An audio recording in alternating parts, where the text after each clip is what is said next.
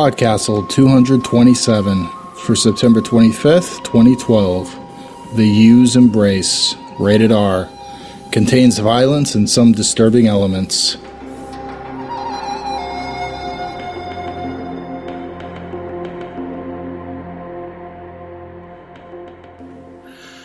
Welcome to Podcastle. I'm MK Hobson, and today's story is The Yew's Embrace by Francesca Forrest. The piece first appeared in February 2011 in Strange Horizons, and Francesca says the initial inspiration for it came from a time that her youngest child climbed up into a yew tree and got stuck between the boughs. It didn't want to let him go, says Francesca, and when he finally escaped, his skin had been rubbed raw in places. Yew trees really do have a look of exposed muscle. They can also grow to be huge, really, really huge, which is only to be expected in a tree that can reach thousands of years old. One writer who was inspired to flights of poetical splendor by the hugeness and oldness of yew trees was William Wordsworth, the pretentious romantic poet with whom I have a personal love hate relationship. He's the subject of a long running joke in my books, and of course, when I heard the title of today's story, I thought of him, because one of his more famous poems, Yew Trees, is about yew trees. Now, I could subject you to a reading of some of Wordsworth's poetry, but that would just be cruel. So instead, I will read you a few notes Wordsworth offered with the poem when it was published in his Complete Poetical Works. He describes how he once came across the felled trunk of a giant yew, which was so vast in its diameter that it appeared, quote, like the entrance of a cave and not a small one. Calculating upon what I have observed of the slow growth of this tree in rocky situations, and of its durability, I have often thought that the one I am describing must have been as old as the Christian era. In no part of England or of Europe have I ever seen a yew tree at all approaching this in magnitude, as it must have stood? By the by, Hutton, the old guide of Keswick, had been so impressed with the remains of this tree that he used gravely to tell strangers that there could be no doubt of its having been existence before the flood. Author Francesca Forrest has lived near the coast of Dorset, England, just like Wordsworth and by a bamboo grove in Japan, but has spent the last 10 years within walking distance of the Quabbin Reservoir in Massachusetts. Her short stories and poems hide out in various corners of the internet, and she blogs at asakiyume.livejournal.com. The story is read by Stephanie Morris. She's a college student who majors in something new every week, an aspiring writer of short stories and speculative fiction, and a voice actor in training. You can hear more of her reading at her blog, scribbleomania.blogspot.com. Enjoy the story. The Yew's Embrace by Francesca Forrest. We could still see the old king's blood in the cracks in the flagstones beneath the new king's feet when he announced to us all that this was a unification, not a conquest and that we had nothing to fear from the soldiers that fenced us round. The new king said that my sister the queen would become his wife, and that he'd make the old king's baby son his very own heir. That's how much he loved and honored our people, he said. A month later, on a stormy day when the rain blew in at the windows and puddled on the floor, and we were huddled round the hearth, spinning by the light of oil lamps the king burst in, soaking wet. Eyes aglitter, he told my sister that he had caught Lele, the wet nurse, down by the stream at the edge of the grove of the gods, drowning the baby prince. She said she wouldn't permit him to grow up under my authority, he said. I tried to save him, but I was too late. He held up his dripping hands. Riverweed clung to his arms above the elbows. She'll be punished, though, the king continued, and you could see his whole body trembling like a struck bell as he spoke. It was anger, red anger, that caused him to shake. None of us dared to move. I've ordered her flayed alive in the grove of the gods. It will stand as a lesson, he said, catching us each by eye, one by one, lingering on my sister. No one may cross me. I will show no mercy to those who oppose me. I bit down hard on my lip, and I saw tears in the eyes of several of the other women. We all loved Lele, and Lele had loved little Framos more than gold or cream or kisses. My sister was as still as a figure painted on a wall. She didn't weep or speak. Even when the king put a hand on her shoulder, making a dark, wet spot bloom there as he spoke of children to come, she didn't stir. That night, we learned the soldiers charged with Lele's execution had deserted the king's service and fled. They were caught and killed, of course, but their deaths didn't stop their tale from spreading. How, under their knives, Lele had cried out to the gods, accusing the king and calling for justice, and how, as their rain of blows continued, she was transformed into a yew tree. I'm sure the king wished he could chop down the tree and burn it, but who would dare to assault the god's sanctuary with the god's power still resonant within?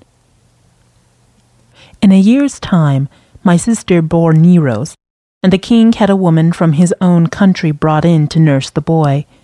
We all wished to hate him, but he was a laughing, sunny baby.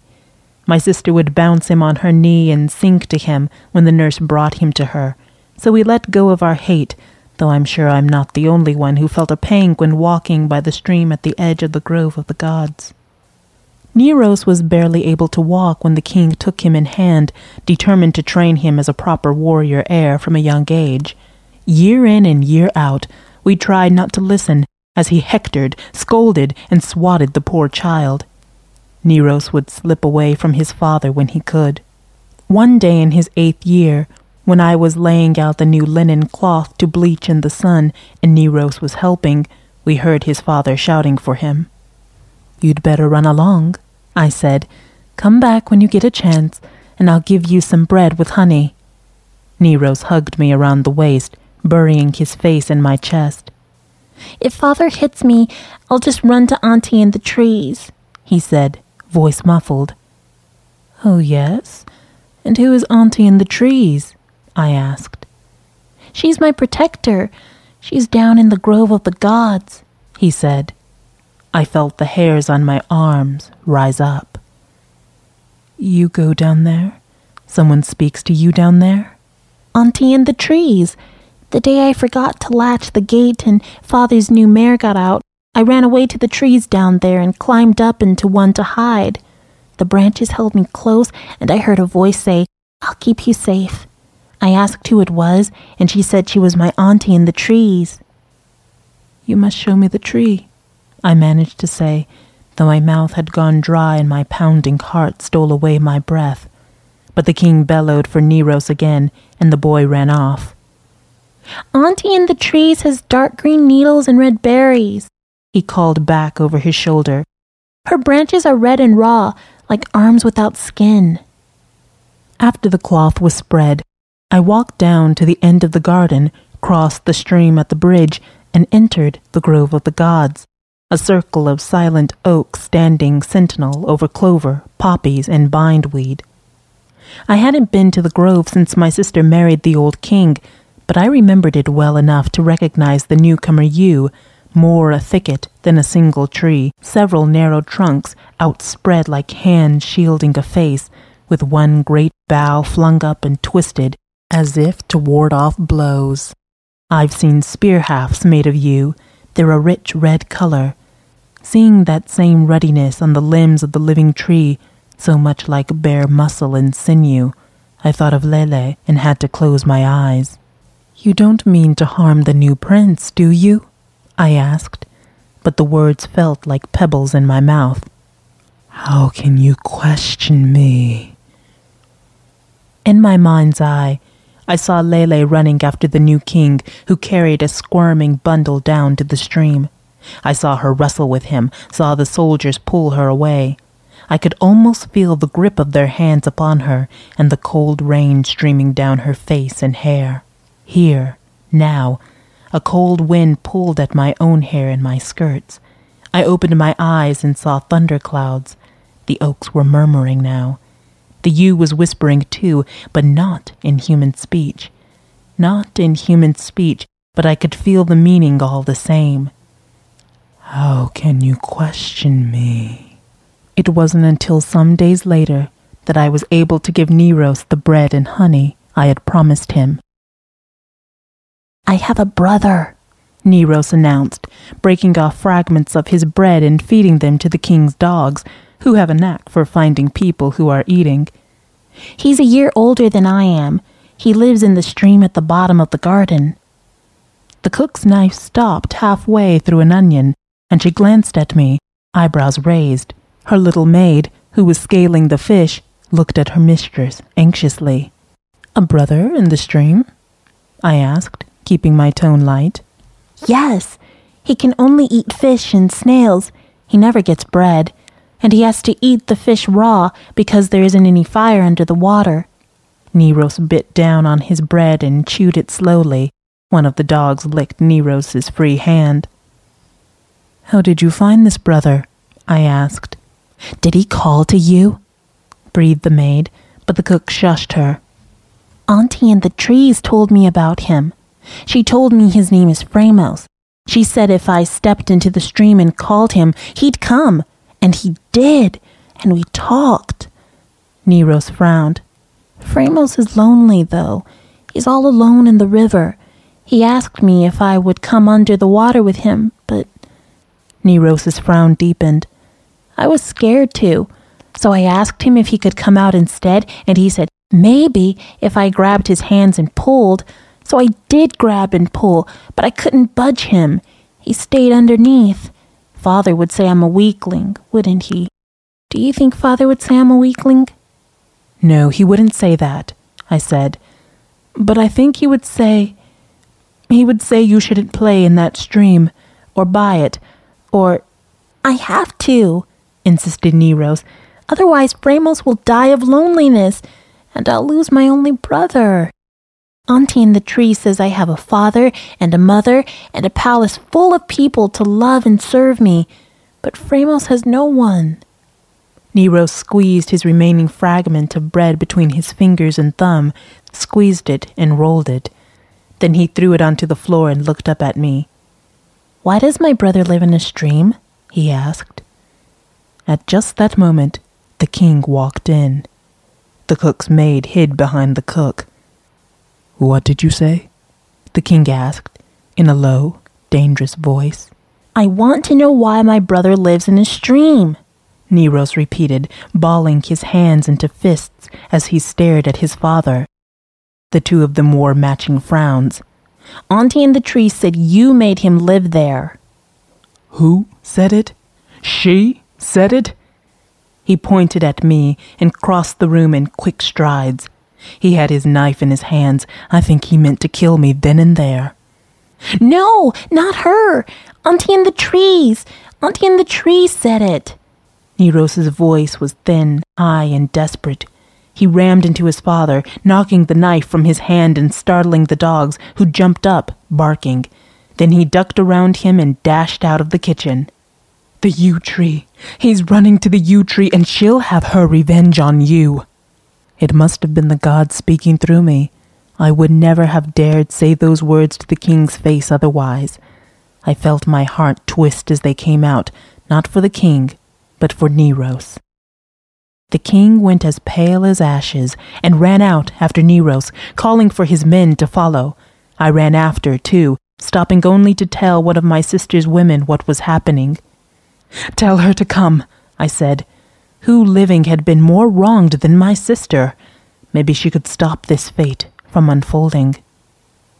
Neros had slipped right into the heart of the yew and had climbed up as high as he could go. The yew clasped him tight in her bare, flayed arms. The king and his men were arrayed in a semicircle around the tree. Come down! Come down here right now! The king ordered, and under his breath, Let him go, or I will burn you down, and gods be damned. I won't, said Neros, still in that high, desperate voice. Go pull my brother out of the stream. You put him there. Bring him back here where he belongs. Then I'll come down. My sister and several of the other women arrived while Neros was speaking. Two bright patches shone on my sister's cheeks, but the rest of her face was as pale as the king's. Her chest heaved from running, but her mouth was tight shut, and her lips were bloodless. Pull him out, or I'll never come down. I'll die here, said Neros, his last words lost in a sob. The king stared wild eyed at the tree and his son, cursed the yew first quietly and then loudly, then strode back to the stream and splashed in. Something made him cry out and leap from the water. Don't be surprised, said Neros. He's not a baby anymore. He's big now, like me. But you're strong. You can pull him out. The king growled like a dog and plunged back in. He bent down, and grimacing, he thrust his arms into the water, past his wrists, past his elbows, up practically to his shoulders. We could see the strain of his effort in the cords of his neck, but nothing happened. If anything, the king was being pulled down. I've heard the dead are supernaturally strong. Maybe, I thought, Framos means to drown him. And then, slowly, the king straightened up. His hands held the wrists of a boy, transparent as glass or water, who was draped and wreathed in riverweed. The boy's ghost eyes were fixed on the yew tree, and he smiled. Then he turned to his mother, standing just behind the king. He tilted his head, regarding her, and then he disappeared. The king was left holding the bones of an infant. That's very good, my lord. I see you have managed to save my son after all, said my sister, putting her left hand on the king's left shoulder.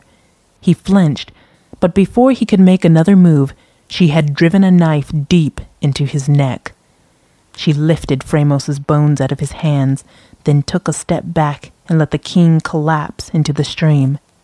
She turned to address his men, fixing the lieutenant, whose hand had flown to his sword, with a hard stare. Think before you act. Sometimes the gods must use human tools to met out justice. But there's a boy, blood of your master's blood, who will be king if you'll support him. Then she approached the yew tree, knelt, and laid Framos's bones down gently in the clover. Here is the little one you suckled, the sweet baby we both loved, she said. His murder has been avenged. Now you must send my other son back to me. Neros, come down now. I can't come down, mother, said Neros tremulously. Auntie in the trees is holding me too tightly. She won't let go. It was true. The branches pressed against his face and arms and across his chest. Be thin and slippery like water, my sister urged. Slide right out of her arms. Neros twisted and writhed, but only succeeded in scraping his arms and cheeks raw. His blood soaked into the yew's branches. A flaying for a flaying, I murmured, and again I swear it was the gods that put the words in my mouth. No! my sister cried. Neros continued to struggle, in tears now, as the branches held him ever more tightly. You must save him, my sister said, speaking to the oaks. Please, Lele's claims are answered now. The wind picked up, and the oaks whispered in conferral. Still Neros wept, but we could not see him now, so close did the yew hold him. The oak swayed back and forth, the yew hunched her shoulders. And then something changed in the tone of Neros's sobs. Out from the branch's crushing embrace flew a little brown bird with red streaks on its cheeks and breast and wings. It circled the grove and disappeared into the clouds. Who can understand the gods? They spared Neros's life, but deprived us of his presence. Now we paint brown birds with red streaks on the men's shields, and we hope that my sister's supporters will outnumber the supporters of the king. We live in a time of miracles, I think to myself, as I scan the flocks of sparrows looking for Neros. We live in a time of miracles, and yet still blood continues to be spilled, and it runs into the cracks in the flagstones.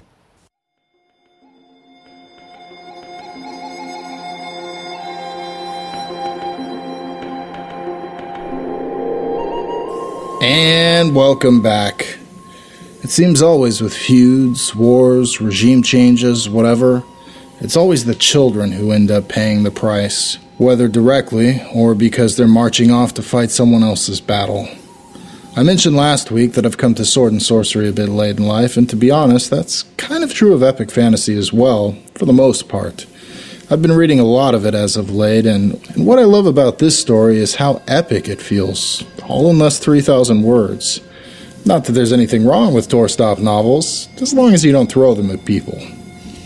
Here's something that never gets old throwing feedback. This week is for Daniel Abraham's epic story, A Hunter in Arin Qin, read by Amal El-Mohtar, whose vowels have the amazing ability to smite some and, well, cause others to be smitten, if you know what I mean. This was a second world fantasy in which a monster hunter comes out of retirement when a monster abducts her daughter. Swamp said, Daniel Abraham continues to impress. The story was rich in culture, and by that I mean the hunting culture in which the main character and her daughter were raised, apart from society at large, by choice as well as by function.